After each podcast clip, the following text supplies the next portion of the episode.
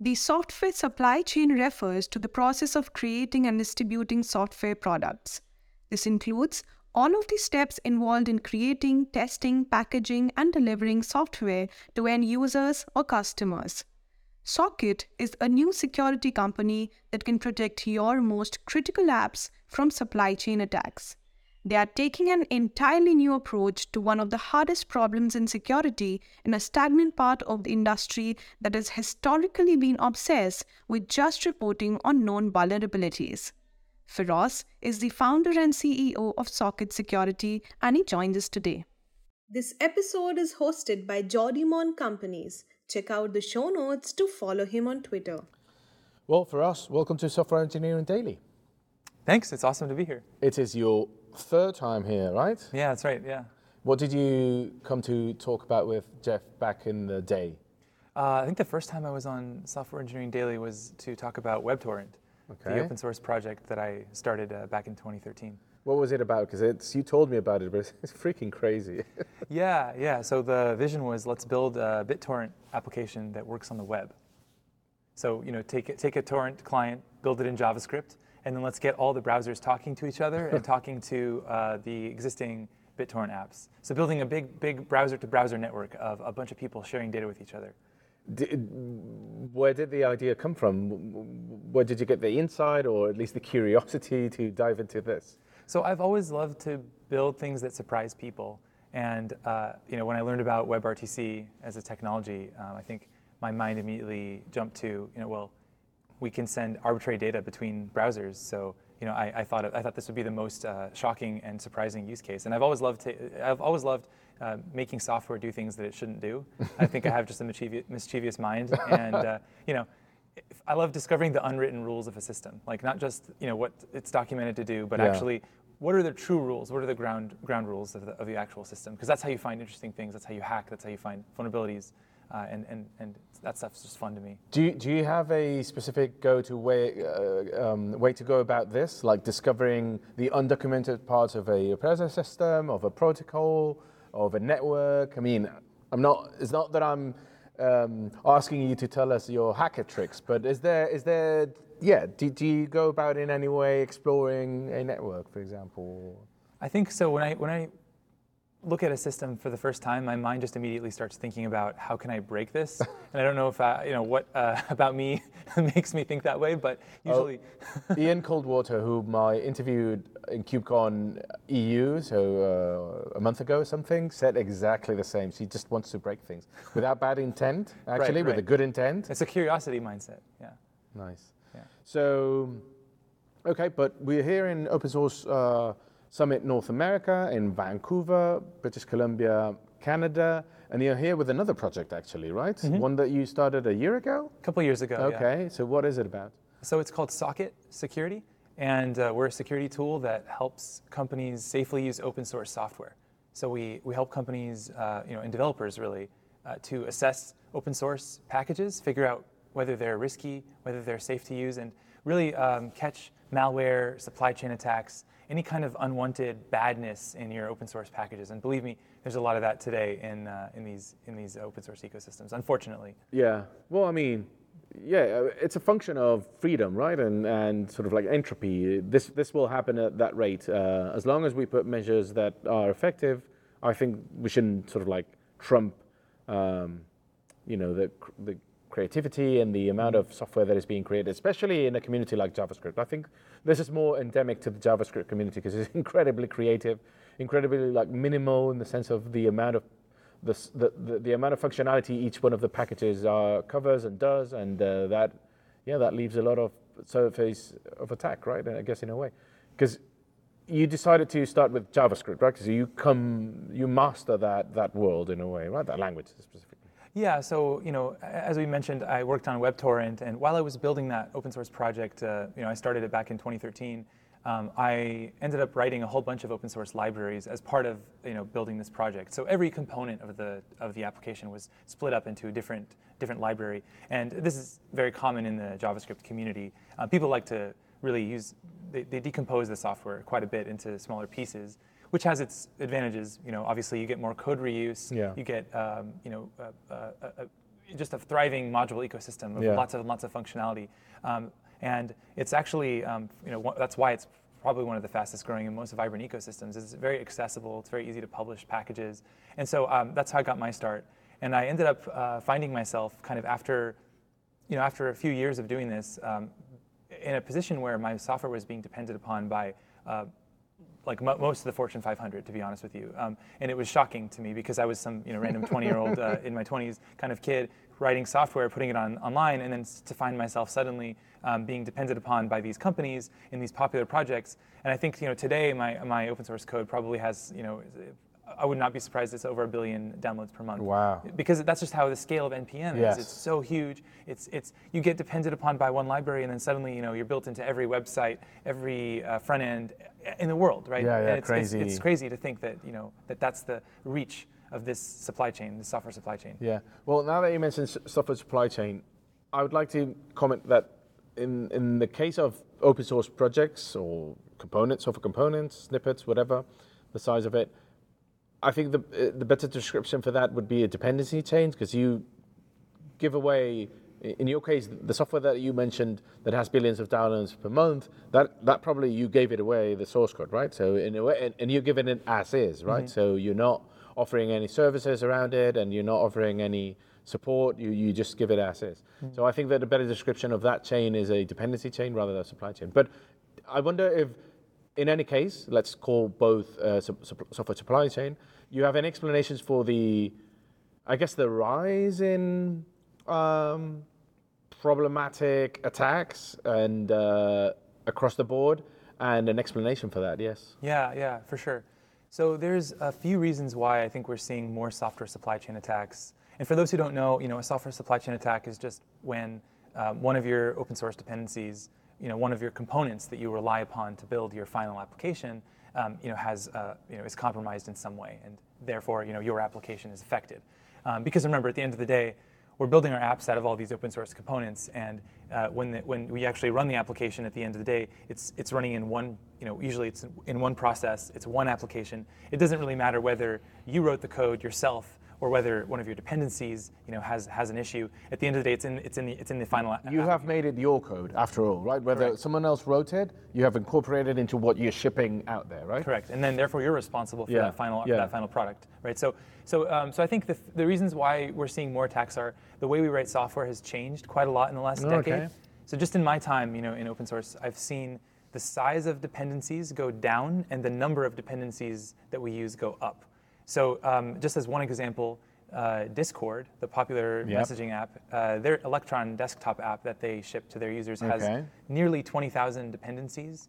And if you look at the commits in those dependencies and look at kind of the unique number of committers, so Yes. who, how many people have contributed to those 20,000 dependencies, it's almost 400,000 individuals. And they come from over 200 countries, right? So that's the scale we're dealing with here. And I mean, in a way, it's beautiful. This is how open source works. exactly. All those people working together, they don't even know each other. Yeah, no, no, it's beautiful. It's beautiful, but it's also, you know, it's also it means one bad apple, right? Yeah. One one person has has the ability to affect, um, you know, a lot of people. And so, so I think that's the first reason is really just we're now depending on a lot more uh, open source dependencies. Now, there, you there's reasons why that, and I can talk forever about kind of like why has that uh, trend all happened. But I think GitHub has made it a lot easier Yes. for people to start a project. It's standardized the way that we contribute to projects. And I think also um, new package managers like NPM have actually solved um, this, this classic problem of dependency hell, where uh, in a way where uh, it depends on your definition of dependency hell. No, no, but so d- define it and Yeah. uh, explain how, how it's solved yeah. in a way. Dependency, the classic definition of dependency hell is when you have a situation where you, you've gotten your dependencies into a state where you can't actually install the full set of them. So for the, the most common case is um, I, I need to install uh, foo version 1 and foo version 2, and my, dependent, my package manager will tell me, you have to pick one version. You can't install both of those versions, right? And so NPM sort of solved that by saying, we'll just install both versions, and then we'll give uh, anyone that wants version one the version one, and we'll give anyone that wants version two version 2 and uh, we can all you know just move on from this problem, and, and, and it solves the problem of dependency hell.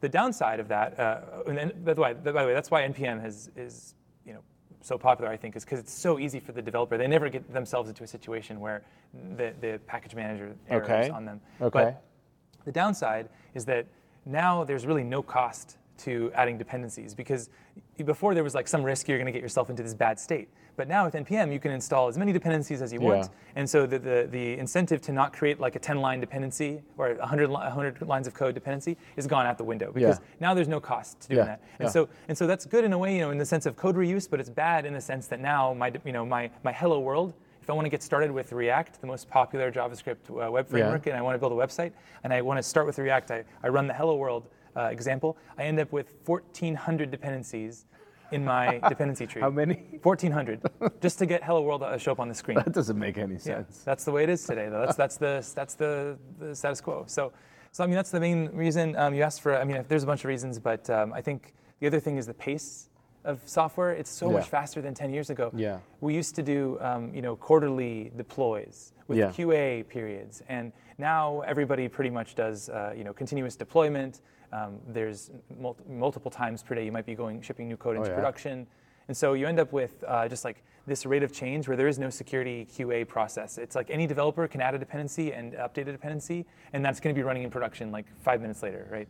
So before we move on to what Socket does to sort of like solve that, or at least partially, I guess, but uh, so, try to solve this problem and, and a few others, um, you, you, you would like to make a distinction about the um, attention that uh, vulnerabilities receive and what vulnerabilities really are versus malware, which is the code that is actually executing a you know a function or whatever with bad intent, right? So, do, uh, do you have a reason? Could you explain what your problem with with with the current um, uh, attention to those two concepts is, and uh, how would you s- solve it in a way? I guess. Yeah, I mean, so this comes from the, you know the just the recognition of you know when you look at the types of uh, issues that affect the open source community, the one thing that I think is is is destroying trust the most in open source is these huge software supply chains where there's bad apples that, that pop up from time to time and basically infect this supply chain with, with some kind of you know compromised package Yeah. or hijacked package, and that uh, ends up you know uh, causing a massive disruption to the community.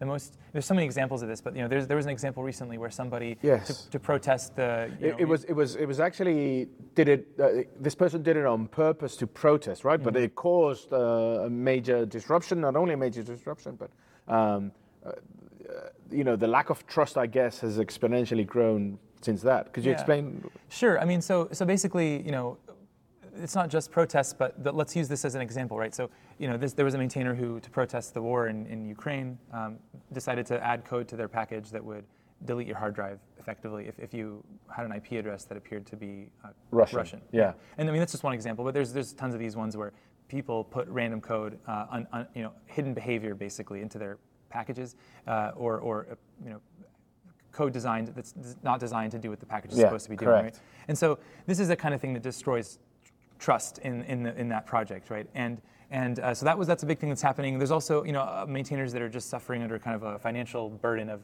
of uh, you know nobody supporting their projects, and so those people are in a position where if someone comes along and wants to offer them some money to you know sell the project or whatever, uh, or even just someone comes along offering a helping hand and says, hey, can I can I be a maintainer of your project? Uh, you're not really maintaining it anymore. that people will usually add new people, and that's that's a pretty normal part of open Yeah. source. But that leads to you know now, now you have a new owner potentially for one of these 1,400 dependencies Yeah, that you're using, and uh, and so um, so basically to answer your question about the vulns versus uh, malware, Malware. situation, you know, I feel like the the entire uh, security community is somewhat obsessed with uh, known vulnerabilities and CVEs uh, at the expense of kind of all the other sources of, of supply chain risk. And, um, and I think part of that is because it's easy to, to look at known vulnerabilities. There's, a, there's a big database of them, the NVD, right? And you just wait for a security researcher to find a bug in a package, to report it there, and then you know, it's very, very easy to write tooling that can just go around and say, all right, you know, you have these 10 vulnerabilities in these packages. The problem with this approach is, first of all, it's extremely noisy, right? There's so many CVEs that, Yeah. that come up to the point where developers and security teams are burdened and overwhelmed, and nobody can really, a lot of teams are just drowning under hundreds or even thousands of these alerts. And the other problem is when you actually go to fix them, 90, 95% of the time, they're not actually making a meaningful security impact because that code isn't even used. So you're just doing busy work, Yeah. fixing fixing you know vulnerabilities that are never actually exploitable in production. So so that that means that you know you have these teams wasting all this time and and and and, and effort and effort, and they're not even making things better. Yeah. Right.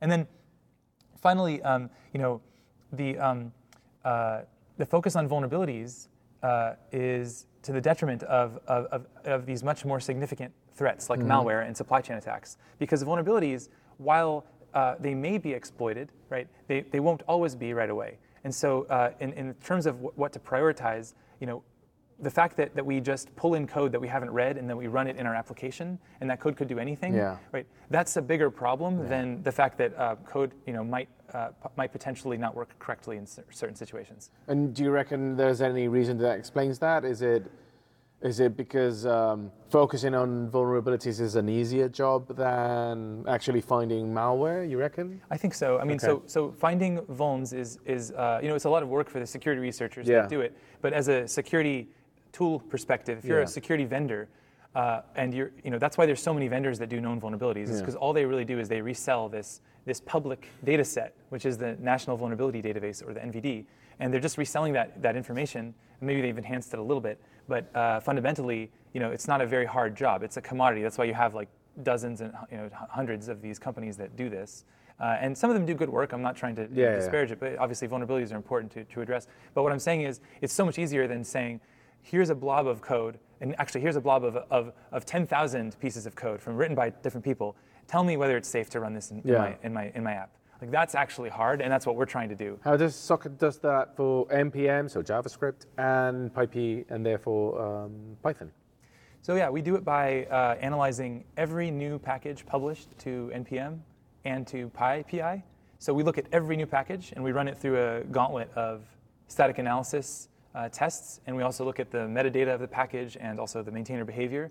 And so we have all these signals, and then we, what we do is if we see enough signals that are um, you know uh, suspicious, right? Right. So it's kind of oriented to behavioral, sort of like measure, measurements of behavioral attitudes toward co- towards code, not necessarily only scanning the code per se. or Correct. what? Yeah. Oh wow. it- a lot of it is static analysis, so a lot of it is scanning the Okay. code, but then there's combined with metadata around the package and the maintainer behavior. And the, the combination of those is actually a very strong signal because, for example, say you've been using a package in your company for, for the last uh, you know two years. Okay? Yeah. And now a new version comes out. This is a let's say it's a patch version, so it's a, it's, a, it's a, supposed to be a very minor change, Yeah. right?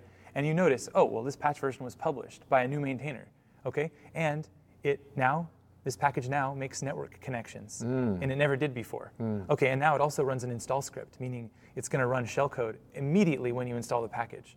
That's strange. Okay, Yeah. that's not normal. And then and you can keep adding these on. And, you, and when you look at supply chain attacks in the wild, and you look at npm, and you look at Pi, uh, PyPI, and you look at the, the the attacks we see, they tend to stand out like that, where you see Yeah. if somebody had just asked these basic questions about the new version, they would it would have stood out like a sore thumb, like extremely obvious that there's something about this new version that it requires an explanation before we update to it. But let me stop you right there and connect with something we, you and I were talking about before recording. How come? Uh, this is connected with what we, you and I were talking about the responsibility of package managers, right? Um, there was a talk earlier yesterday in which some person mentioned that the responsibility of package manager, managers should be much higher than it currently is because they should be, to a certain degree, responsible for what they host, right? while you and I disagree on that with that person or with that opinion, I also baffle at the fact that in your example, you said that someone uploaded a different version of the same package. So, in a sense, shouldn't a responsible uh, package manager, de- you know, detect that uh, this uh, package comes from this person and only this person is able to update it, or this community, or this project, right? The, the, there needs to be some signature, some, some attribution, some attestation of what is stored there, so that effectively you can call the new version of a certain package in such way because you know the origin of it, right? Yeah, I mean, I, I, I, think I get what you're gesturing at. The, the only thing that makes this hard is packages pass between different maintainers all the time. Okay. It's sort of a standard practice that, you know, someone who starts a project gets tired of it after a year, Yeah, true. you hand it off to somebody else. And so, you know, you could argue when that handoff happens that perhaps we should um, treat that as a much more significant event than we do today. And that's actually what Socket is. I mean, that's one of the things Socket does. Okay, it, yeah. it treats that as a significant event. That's something you can alert on and say, new maintainer, new publisher, I want to know that.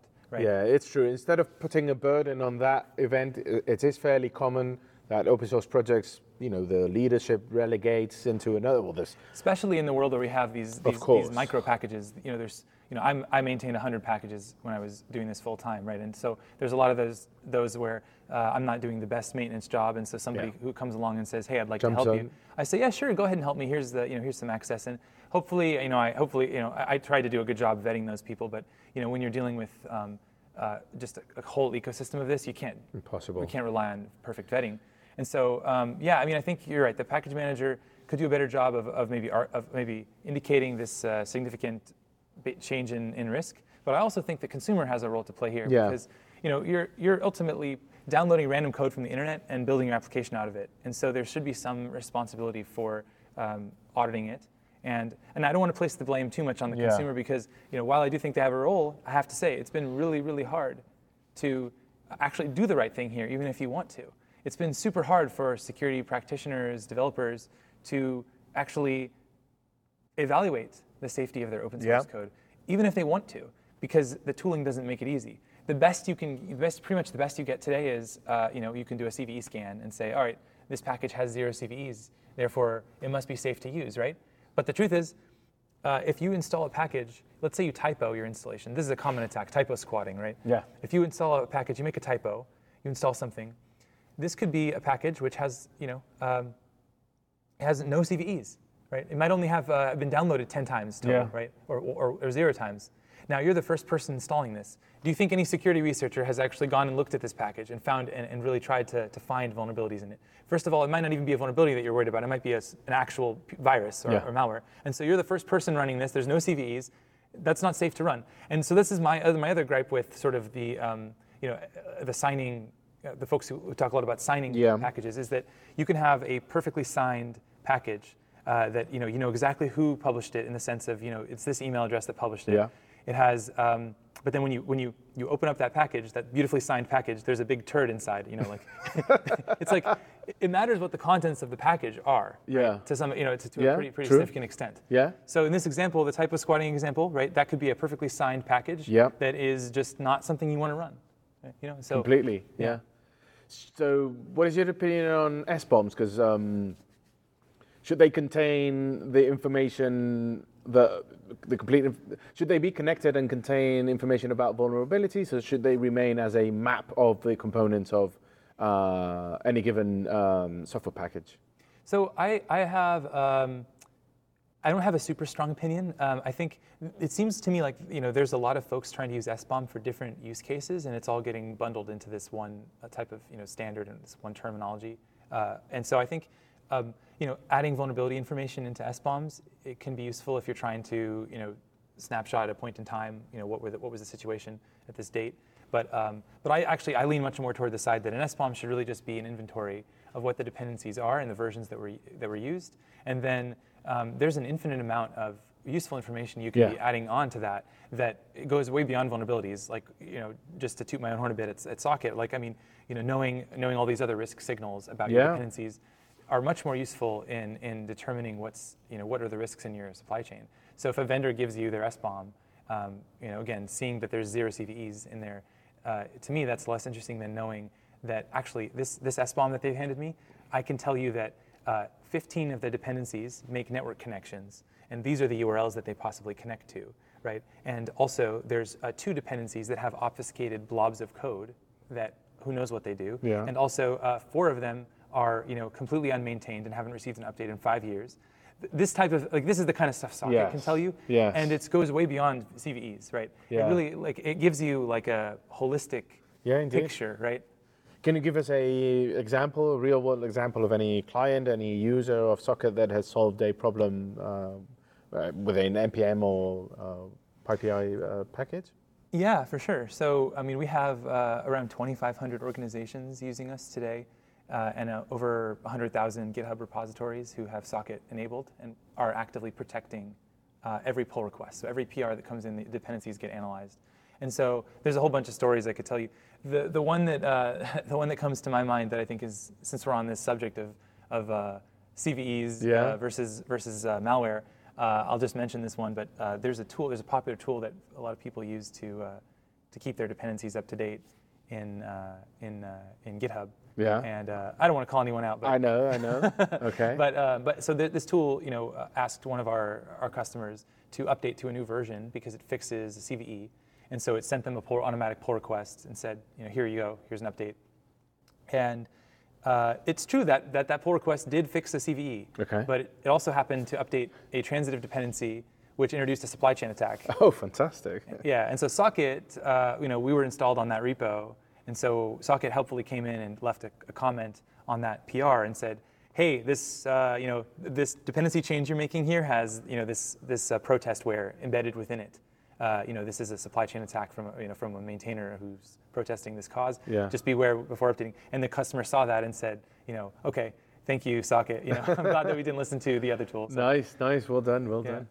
So you've also been, so as you say, and we've discussed here, you've for now focused on the NPM JavaScript community and the Python community, but you've also been uh, riding the new wave of large language models, and uh, I think that I mean me- I'm I'm more familiar with uh, code suggestion. Um, um, uh, AI or large language models for uh, test creation, whether it's unit testing and so forth. But I can see really well, really good applications of it for what you are going to tell us, right? Because you, you have been playing around uh, with ChatGPT specifically about with um, using it for threat detection, right?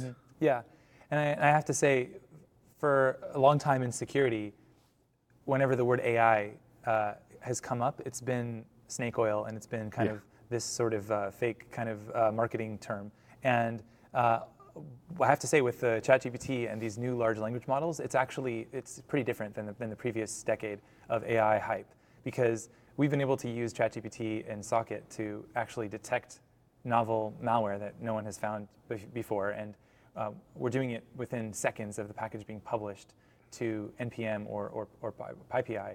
So we analyze every new publish, Yeah. and we do it where we, we actually um, use the large language model to, uh, to assess the risk of the different signals that we've found Okay. and, and make a determination if the package is safe or not.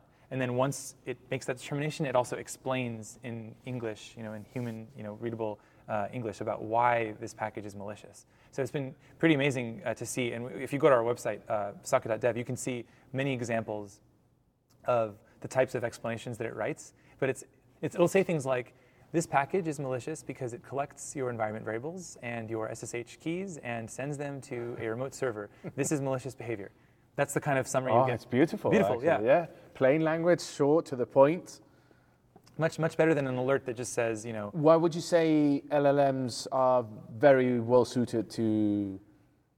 I guess I guess to do two things: to explain it in one in the way that you mm-hmm. described, for example, in simple terms, but also to to be able to interpret the to find the correct data in in software in this in this case. Yeah. So I think the explainability is obviously awesome, uh, Yeah. and but then also the the thing that we're dealing with with with security alerts is that there's just such a mountain of noise, and so if you think about LLMs as uh, and this is kind of uh, I- I don't mean to uh, to to um, to humanize them and too too, too Yeah. much, but but uh, but you know you can kind of think of them like what's what anything that an intern could do at your, at your company, right? That's kind of what you can use an LLM Yeah. for today. It's about at about that level, um, and so what you can use it for is initial triage of alerts. So if you if you have a mountain of alerts and you want to know which should I look at first. Um, having having a basic first level pass where you, you give the fire hose to the LLM and you Yeah. have it do that prioritization is very very useful. Yeah. And so we use that to to cut down on the on the noise of of, of, of sort of every signal we find that could potentially be a, a thread we would be chasing, and then that ends up yielding a pretty high signal um, output. Yeah. Right. And so that's how we're able to we find all this malware that we wouldn't be able to sift through before. Right.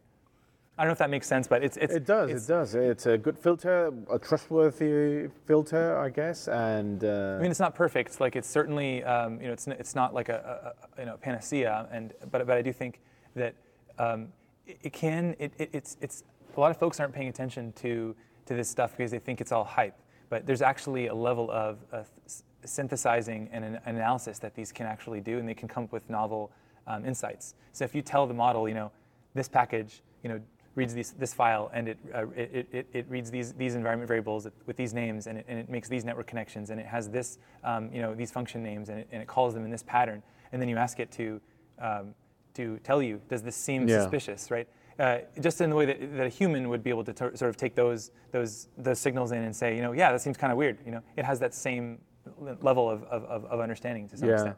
And one of the most common, I guess, complaints about actionability of security tools, whether it's a static analysis of your code and so forth, is that you don't you a you don't understand it, and b you don't, never know what to do.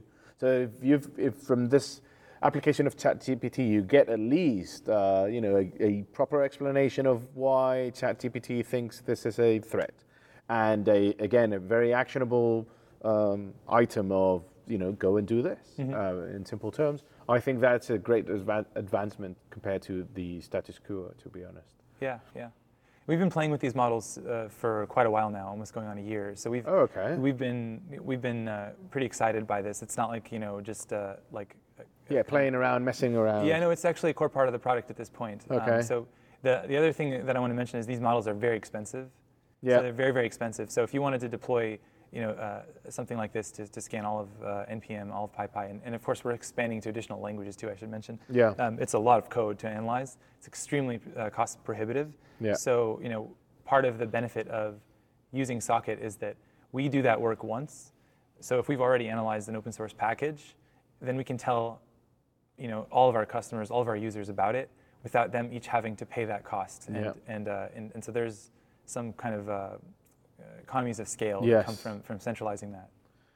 Anything else that have you has you excited about threat analysis, malware analysis at the scale of the JavaScript community? And I'm not looking at you know very niche Stuxnet, uh, you know, nation state. No, no. I mean, I'm excited. I mean, not excited, but I'm intri- intrigued and interested in those uh, because they have a very powerful effect in, mm-hmm. in large populations. But no, no, at the more user level, which has also a massive impact, as you described before with the uh, protest, uh, what was it, protest malware, protestware? They call it protestware. Okay, That's well, the kind of term. Yeah. yeah. Anything that has you excited about it, apart, apart from G- ChatGPT?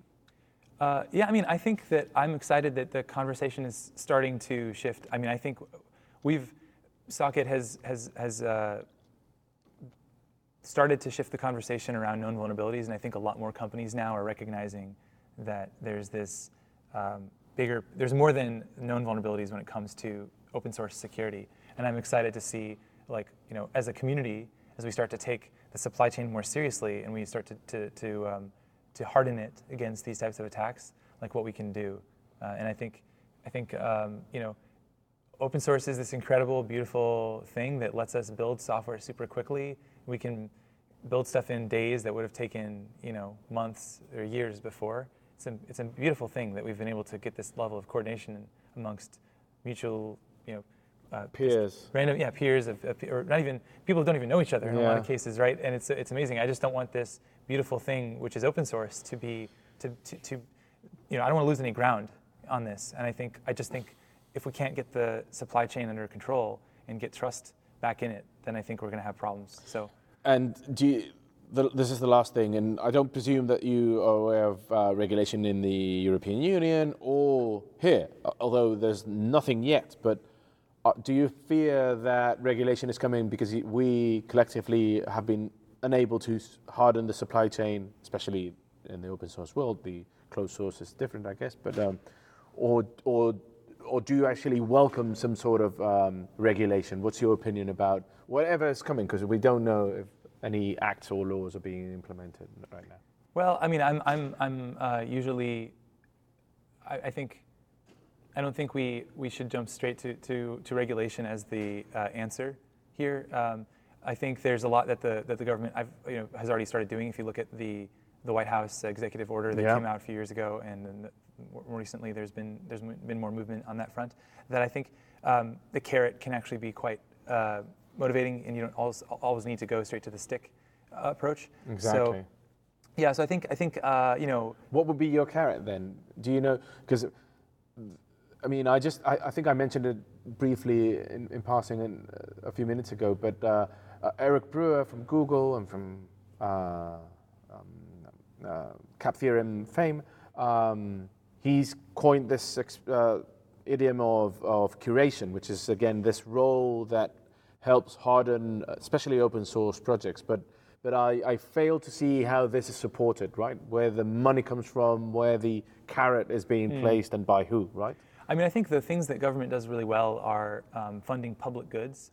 So open source is almost certainly, uh, you know, it should be, it is, it is a classic uh, public good. I mean, it helps Correct. everybody, and it doesn't get funded nearly enough today. And I experienced this myself when I was a maintainer. You know, it, it was, uh, I was doing, I, th- I think, a pretty, pretty nice service to the world with my open source maintenance.